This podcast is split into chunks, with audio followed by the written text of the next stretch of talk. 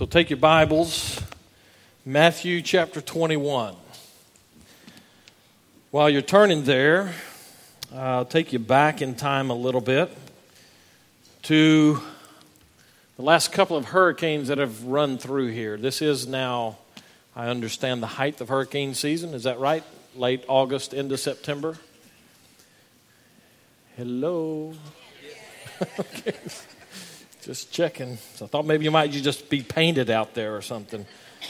Um, so I was at a uh, dinner with some church members not too long ago, and we were talking about some of the aftermath of the last couple of hurricanes that came through here, uh, with specific emphasis on the lack of power and what that created in this area. Y'all remember that? My suspicion is because I wasn't here yet, so I've been praying that I'd never have to go through that, just to be honest with you. But uh, I, I, I was listening to them and I was taken with the level of change in life that occurred when there was no power here. Uh, first of all, one of the comments that sticks with me was that it was darker than you can even imagine it being at night. Now, I understand uh, that and I know that we have some folks that work for this particular company, so I want to be careful that you don't misunderstand what I'm saying. But I understand that Entergy has a phone app that will let you know when the power is out at your house, right? Now, let me just ask you don't you already know when the power is out at your house? I got the app because I want to know when it's going to come back on. I don't want to know that it's out, although that actually is my point in all of this. Don't you know when there's power missing in your life? I was watching some of the slide stuff. By the way, nice job, musicians. Very nice job. Uh, but I was watching some of the slides going on in that one song and looking at some of those life situations that were depicted there for us and how regularly we get into situations in life and it seems like our power is gone. If you're not currently in a season like that, where life has dished out for you more than what your personal power can handle, then I would say buckle up because it's sure to come. That's just kind of the nature of living. But it's good to know that there is power available. One of the hardest things for me as a pastor is to watch Christian people who really are trying to live for God and follow God to go through difficult times in their lives and to seemingly run out of power. Matthew chapter 21 takes us to a place as we finish our series on the parables of Jesus, as we've been working through them, or some of them at least this summer. It takes us to a fitting conclusion, I think. Uh, and, and really, kind of the title of this, as you have seen, I'm, I'm guessing, is Don't Be Dumb. Now, I, I kind of got scolded, not really scolded, but I had a grandmother catch me early in the week and say, you know what? My grandchildren are not supposed to say dumb. Um, and I chose the title anyway, but um, because I'm not calling anybody dumb, I'm saying don't be dumb. And mostly I'm talking to myself and that. It, it takes me back to where that phrase originated for me. One of my professors Dr. Levi Price leaned across the lectern to us, four or five ministers who were in his class, and his parting words to us was were, guys, when it comes to what you do in church work, don't be dumb. I'd like to push that message out for all of us uh, when it comes to living the Christian life and living life in a Christian context. The message of the parable, actually, this is one of those parable with three main characters in it, or primary characters, I should say, and each one of them carries its own lesson. But the main lesson that I want to push forward from this parable today is this true discipleship produces changed lives. But if you, okay, I'll see how I'll say this nicely, right? But if you choose to be dumb, then there's a good chance that you're going to get paralyzed in your spiritual development. Let's see where we get that and what we have with it. Let's set the scene. By the way, we're in Matthew 21. We're going to start uh, with the parable of the two sons, and that'll begin in verse 28, and we'll get to that in just a second. But let me set the, ta- uh, the table for us here on what's going on, because the context of here, of this one, is very critical for us, as it has been for all of these parables. This now occurs in the final week of Jesus' life before he is crucified. If we were to go back in the chapter 21 and verse 1, we would find the triumphal entry and that part of our annual celebration around Easter time. We always go back and start with Palm Sunday and all of that kind of stuff. And so in chapter 21, we find ourselves in that week. And I, I want to kind of try to shock us out of our normal level of thinking when it comes to Easter time because uh, we always push towards Easter as we should and the great celebration that it is as we should. But I want us, as we begin to look into this parable, I want us to feel the anxiety and the pressure as it builds in that final week with Jesus. The great entry that we find in the first part of the chapter gives way to a couple of other things. Jesus goes in and he cleanses the temple. And then after that, we find this negative reaction of the religious leaders as they respond to the people who are heaping praise upon Jesus for what he teaches and what he's been doing in these miracles. And we find this wedge that has been driven between Jesus and the religious leaders as it begins to just push deeper and deeper. Jesus just is like he just steps on the accelerator and goes headlong into that opposition. His rhetoric heats up, his accusations heap up. Before it's all said and done, that division between Jesus and those religious leaders that has been building all through the Gospel of Matthew will finally culminate with Jesus hanging on a cross outside of the gates of Jerusalem. But before they get to the cross, Jesus just hammers down on them. And so, after their negative reactions in verses 15 and 16, we pick up in verse 19 where Jesus curses the fig tree, which becomes a symbol of what he is doing. And there, well, it's an interesting study. You can go do that on your own. I'll just leave it at that for now. And then in verse 23, we pick up to get ready for the parable. And here's what we find uh, Matthew 21, beginning in verse 23. It says, And when he entered the temple, the chief priests and the elders of the people came up to him as he was teaching and said, By what authority are you doing these things? And who gave you this authority? This, we, we should not miss this. This is now the direct challenge on him. To this point, they've had the snide comments, they've had the grumbling among themselves in the back, questioning all that Jesus has done, but now they come to him in a very public way, and it is man on man, we're going to get to the bottom of this. By what authority are you doing these things and who gave you this authority. The implication of their words are we're in charge here, you're not with us, so who do you think you are? Jesus' response to that is very interesting. First of all, I love the way that Jesus responds to them because he doesn't give them the direct answer. In other words, in Rotramilese, he changes the rules of the engagement. And so he turns to them with a question. I also will ask you one question, and if you tell me the answer, then I also will tell you by what authority I do these things. The baptism of John, that is John the Baptist. The baptism of John, from where did it come? From heaven or from man?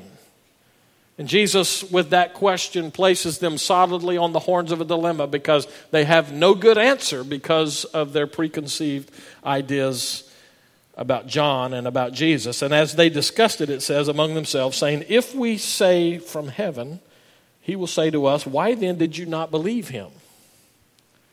But if we say from man, we are afraid of the crowd, for they all hold that John was a prophet. So they answered Jesus, We do not know.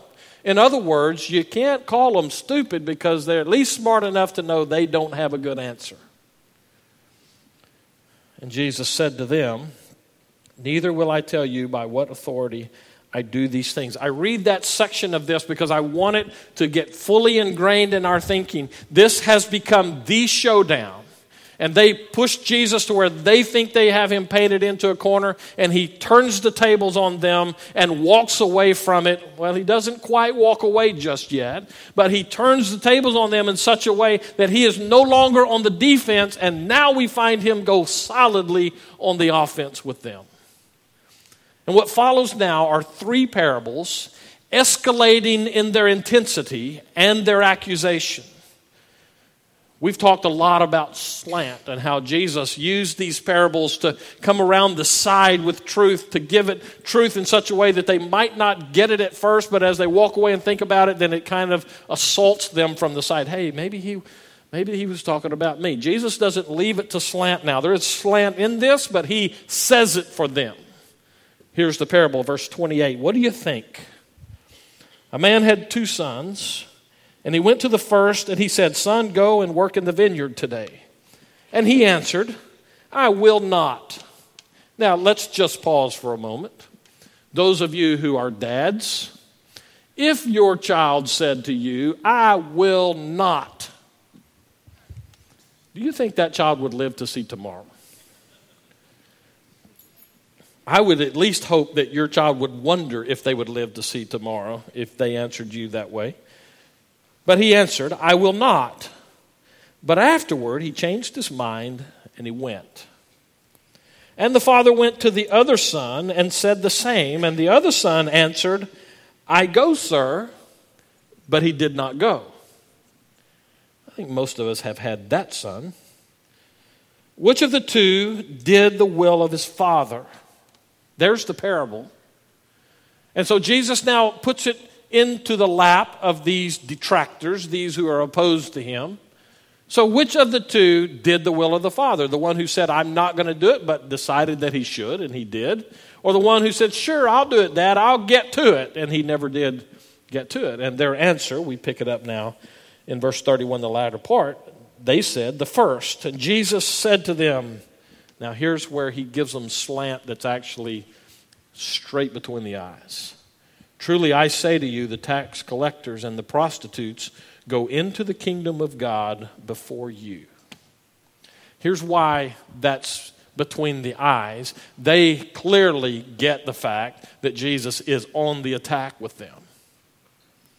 The reason it's slant, though, is because nobody would have dreamed that the truth that Jesus states there could possibly be a truth.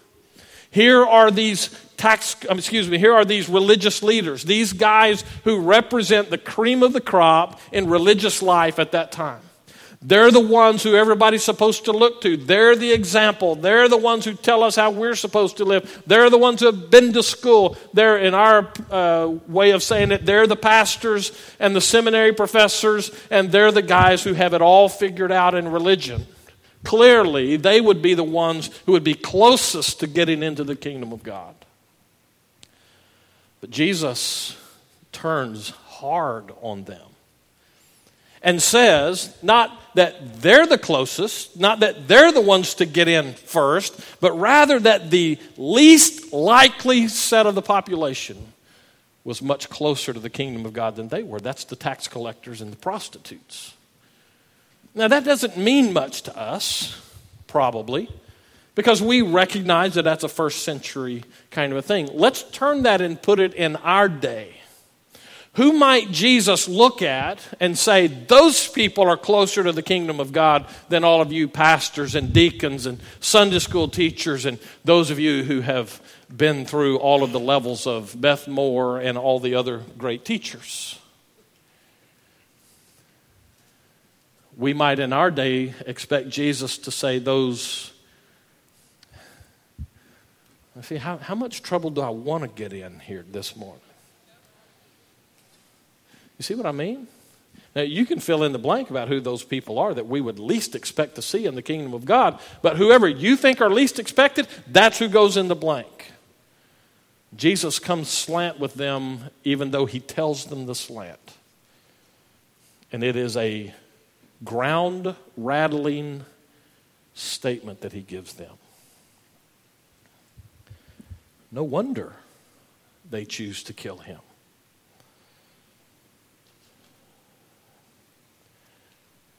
Verse 31 provides a point of focus for us, I think.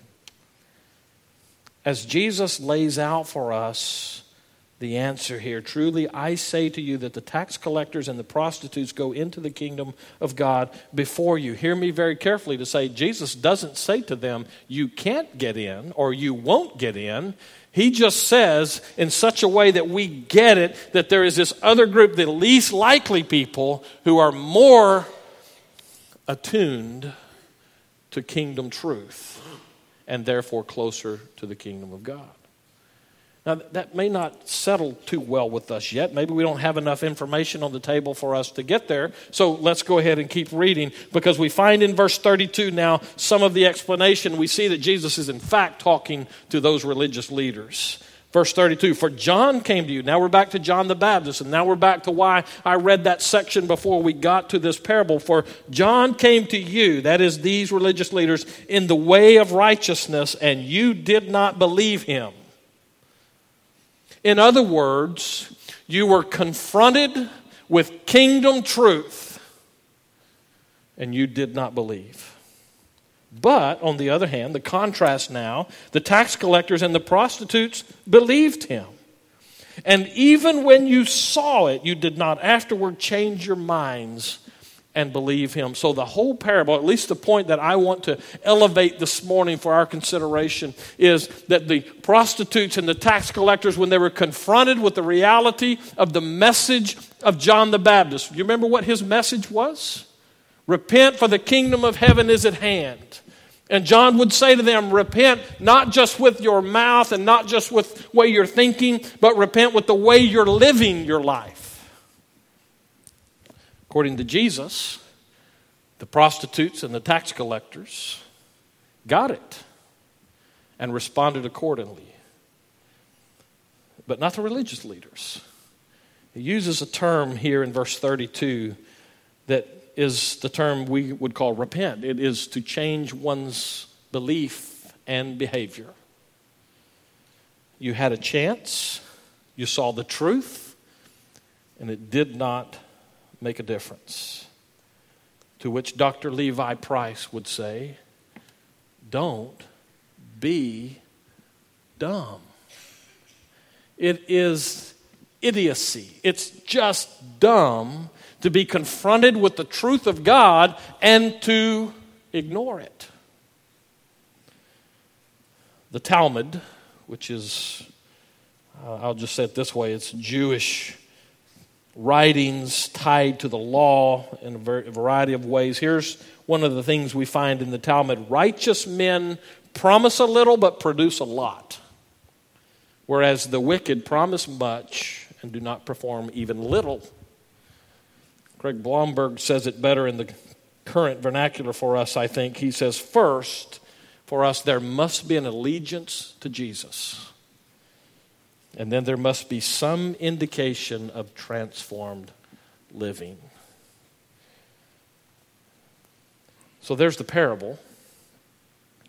These two sons were given specific instructions from their father. One said no, had a change of heart and did what his father said.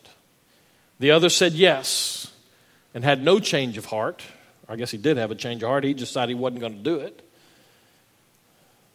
What does that tell us? How does that fit our lives? There's a basic truth that drives this entire thing, I think, and that is that true discipleship produces changed lives. I want to talk around that a little bit. And, and in the talking around it in the few minutes that I have left, I want to try to hand us some things to take out of here today so that we cannot be the religious leaders who Jesus had to take to task over the way they responded to him. See, I, I operate under this basic awareness, or maybe it's an observation. It certainly is a conviction that I have, and that is that we have trained generations of Christian people who have bought into an easy believism that our churches have pushed out. And because of that, we have churches that are full of people who say they believe Christ is the Savior, but their lives are being lived without power.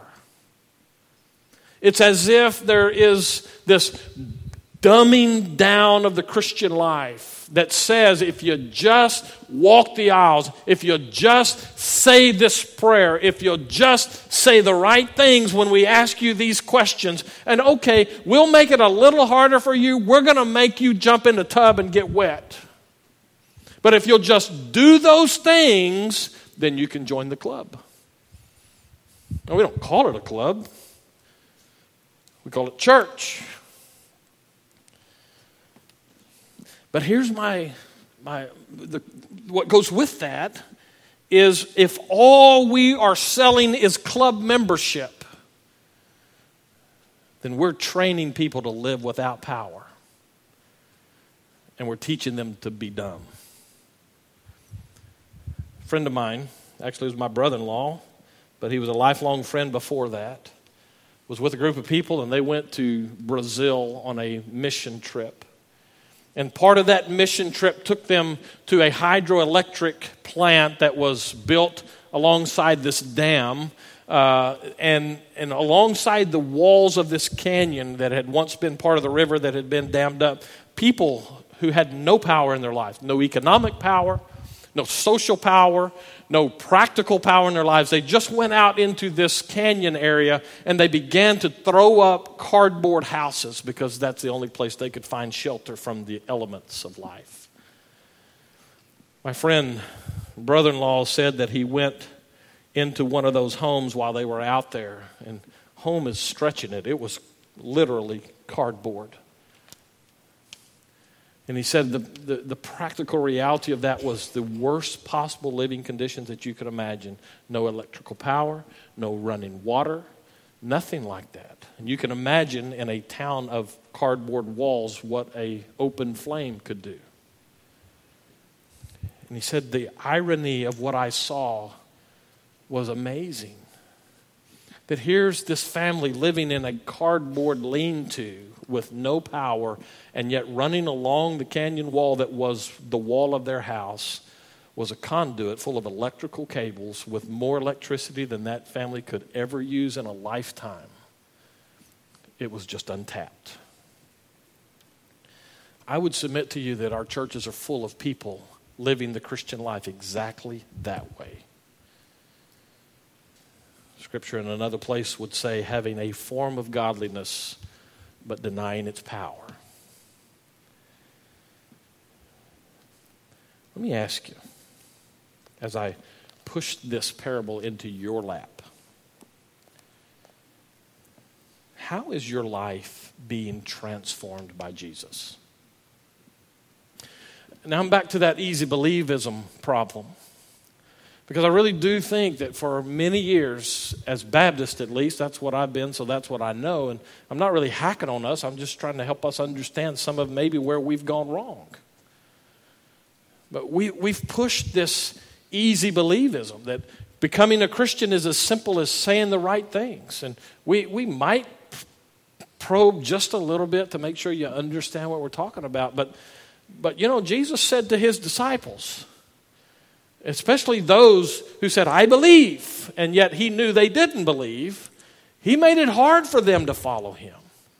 For his disciples that we call the disciples, those 12 guys, there was a bunch of other people who followed him around, but those guys, he went to them in very specific ways and said, Hey, come with me. And it necessitated a change of life for them just like that. Now, here's how that plays out for us in our way of living. Most of us in this room, I'm guessing, can go back to a time where we had that change of heart. Okay, I'm going to be a follower of Jesus Christ. I believe that I'm a sinner. I believe that He died for me. I believe there's no other hope for salvation for me except through Him. I believe and I trust that. By the way, if you haven't come to that point, that's where life begins. And I would invite you to life through Jesus Christ. But we took people from that moment and stuck them in a chair in a church or maybe even gave them a job in a church and never taught them, and maybe the them now is a you, never taught them what it means to be a follower of Jesus. Remember, true discipleship produces changed lives. In other words, the spirit of this parable is that it is not enough to say, I believe, without a change in lifestyle. How you follow through matters.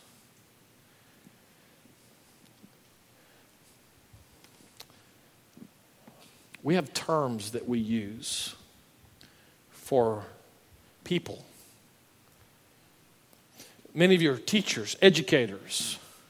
And one of the things that I suspect that they taught you as you were getting your certifications was some kind of developmental psychology.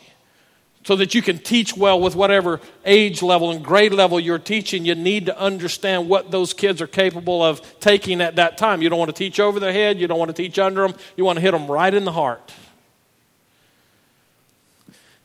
But that changes as a kid grows. If it's done right and if a kid develops right, there is this sliding scale of what is normal. Why is that not true in our churches? I, we have a grandson. Have I told you that? I have a new grandson. Uh, our grandson is just over a month old now. He was born two months premature. Declan probably goes home tomorrow or the next day. He's been in the neonatal intensive care unit at a hospital in the woodlands for a month now.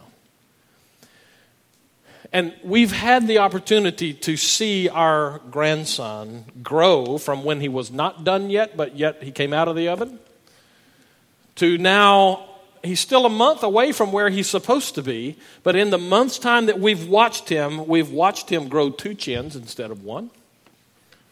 It's amazing how good that is when they're premature babies as opposed to when they're 40 years old and you get extra chins. This normal growth and development that we've seen in our grandson. When we first went over there, his leg was about as big around as my thumb.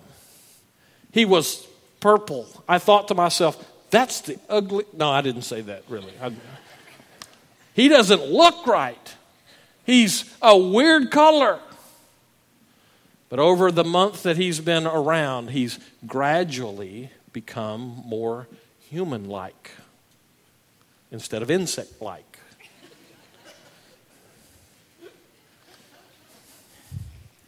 You know what we call that?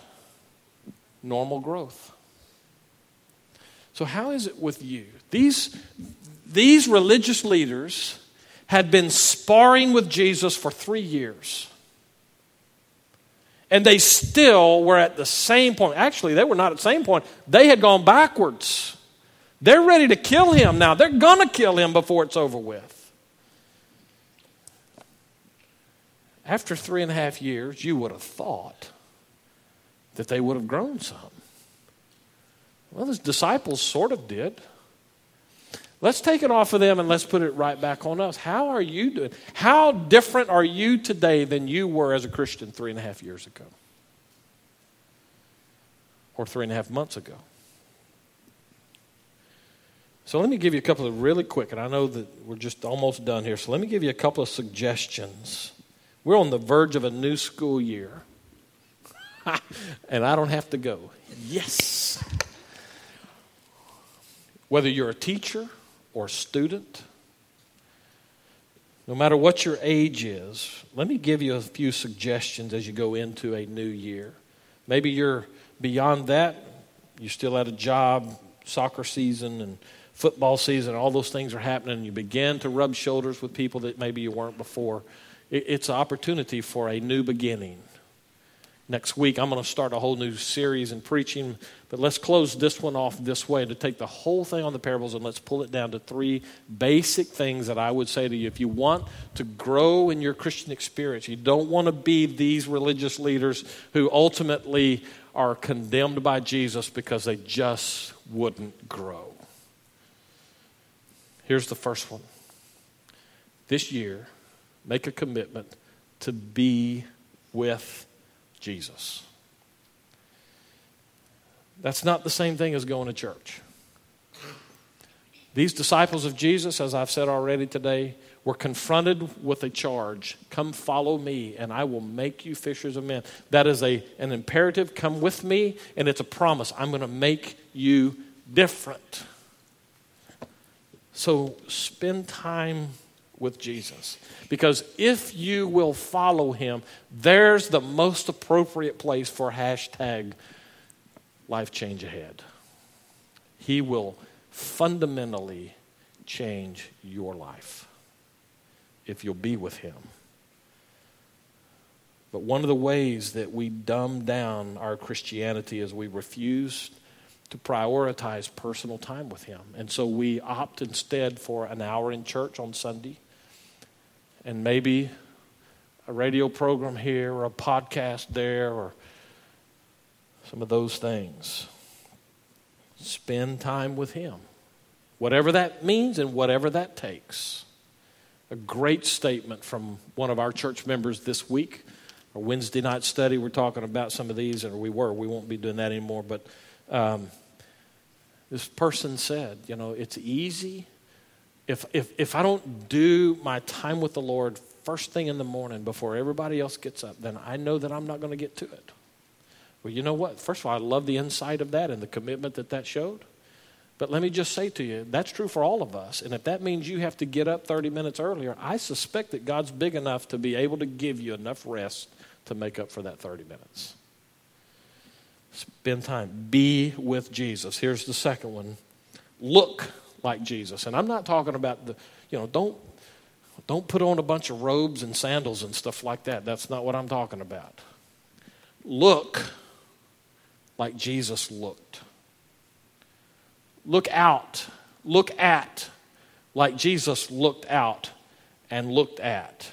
What do you see when you look around you? You're going to go, you teenagers, going to go to classes and you've been off through the summer, maybe off some. Some of you have been off a long time, but that's another story.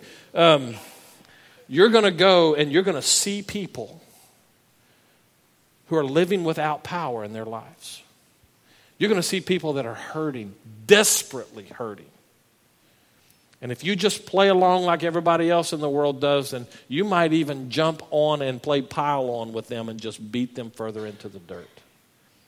All of us, you work with people like that, you go to school with people like that, you have people in your families like that. Look at people and see them with compassion like Jesus did. If his disciples hadn't learned that from him, the whole Christian enterprise would have been done when he was crucified. But he taught them to love people. But our churches, I, you know, I, it pains me to say this, but we seem to prefer in 21st century American Christianity, we seem to prefer the uh, aggressive attack on people that are hurting. we think that they're challenges and threats to our lifestyle and our belief system, and that may be true at some level. But if they're, hear me now, if they're living out, whoever they happens to be in that sin of choice that you like to pile on the most about, if they're living outside of the kingdom of God, they're hurting. They need Jesus. And when we draw lines and just square off against them, we condemn them.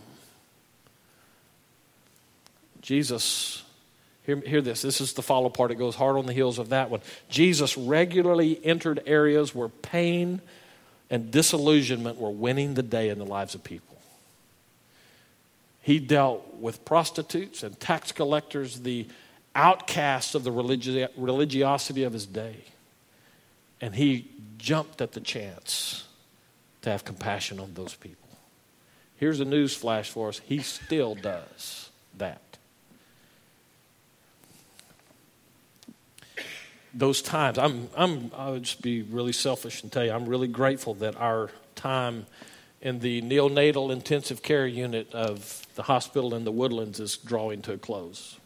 I would be fine if I never had to go back in there. You know why? That is a place of deep pain.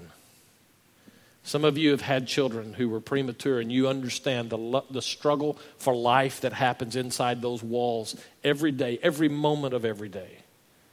And I watched as young parents would file in there for just a few moments with their very ill babies. And it broke my heart. But you know, we, we discovered that the compassion that Jesus offers in life resides in some nurses.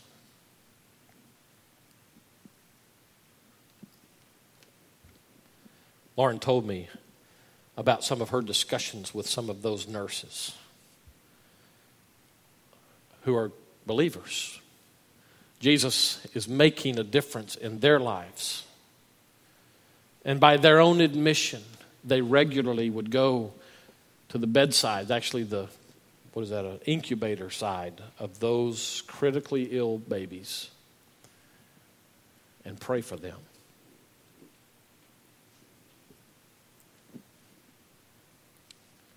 You may not be stationed at a hospital, but you're surrounded by people who need godly compassion and need you to be that nurse.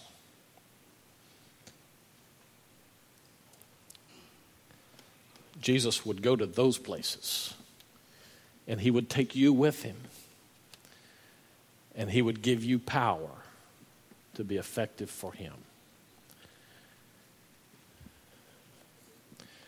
So don't be dumb. Don't live the Christian life as if there is no power.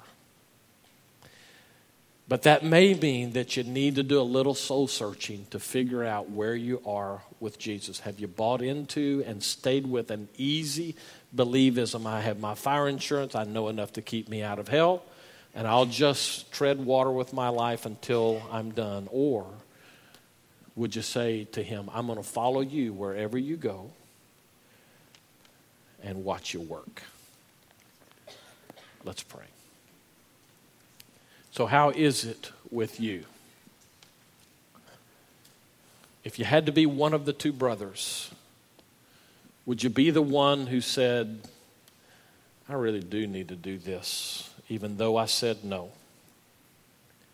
My belief is more than just head stuff, it is all the way into my feet. Father, we ask you to help us to be very honest right now. If we've bought into a Christianity that is more about a head knowledge and less about compassionate involvement with people because of a deep, growing relationship with the Master. Show us and give us the courage to repent. Help us to get this right. In Jesus' name we pray. Amen.